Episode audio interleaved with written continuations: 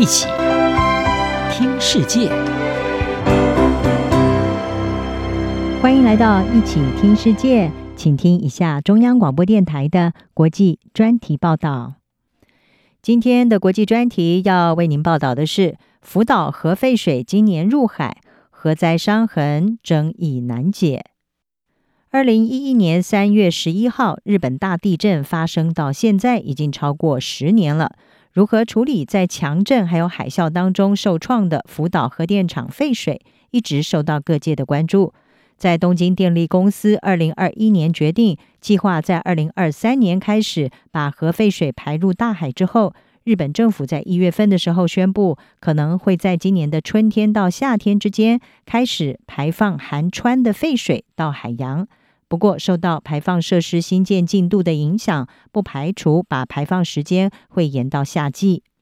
根据日本警察厅的统计，这一场日本自二战以来最严重的天灾，造成一万五千九百人死亡，两千五百多人失踪。这还不包括和地震相关的间接死亡人数。在强震和海啸当中，福岛核电厂的六座反应炉有三座熔毁。成为自俄国的车诺比核子事件之后最严重的核灾。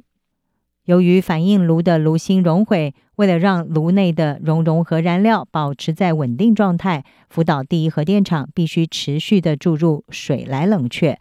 而这些冷却水加上流进反应炉的雨水，还有地下水等等，形成了含有超高浓度放射性物质的污染水，并且以每天一百四十公吨的速度持续增加。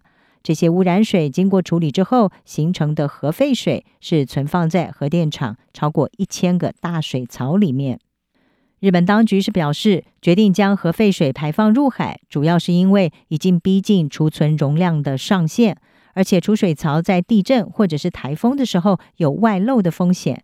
根据日方的说法，福岛产生的核废水在储存之前，经过多核素去除装置的处理。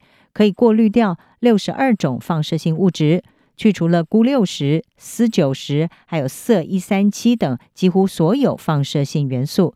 只有氚这个元素没有办法被去除，而氚是一种氢放射性同位素。此外，日本政府是强调，福岛第一核电厂的核废水在排放之前会先经过稀释，让每一公升的含氚量不到一千五百贝克。把浓度降低到日本国家标准的四十分之一，以及世界卫生组织规定的饮用水标准七分之一。强调福岛核废水的放射性物质是远低于国际安全值上限。而尽管如此，核废水排放入海还是具有高度争议。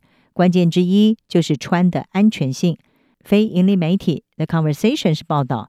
英国普兹茅斯大学教授史密斯是表示，当水中的氢原子被氚取代的时候，会形成放射性的氚水。氚水在化学上和普通水相同，这使得要把它和废水分离变得昂贵、耗能而且耗时。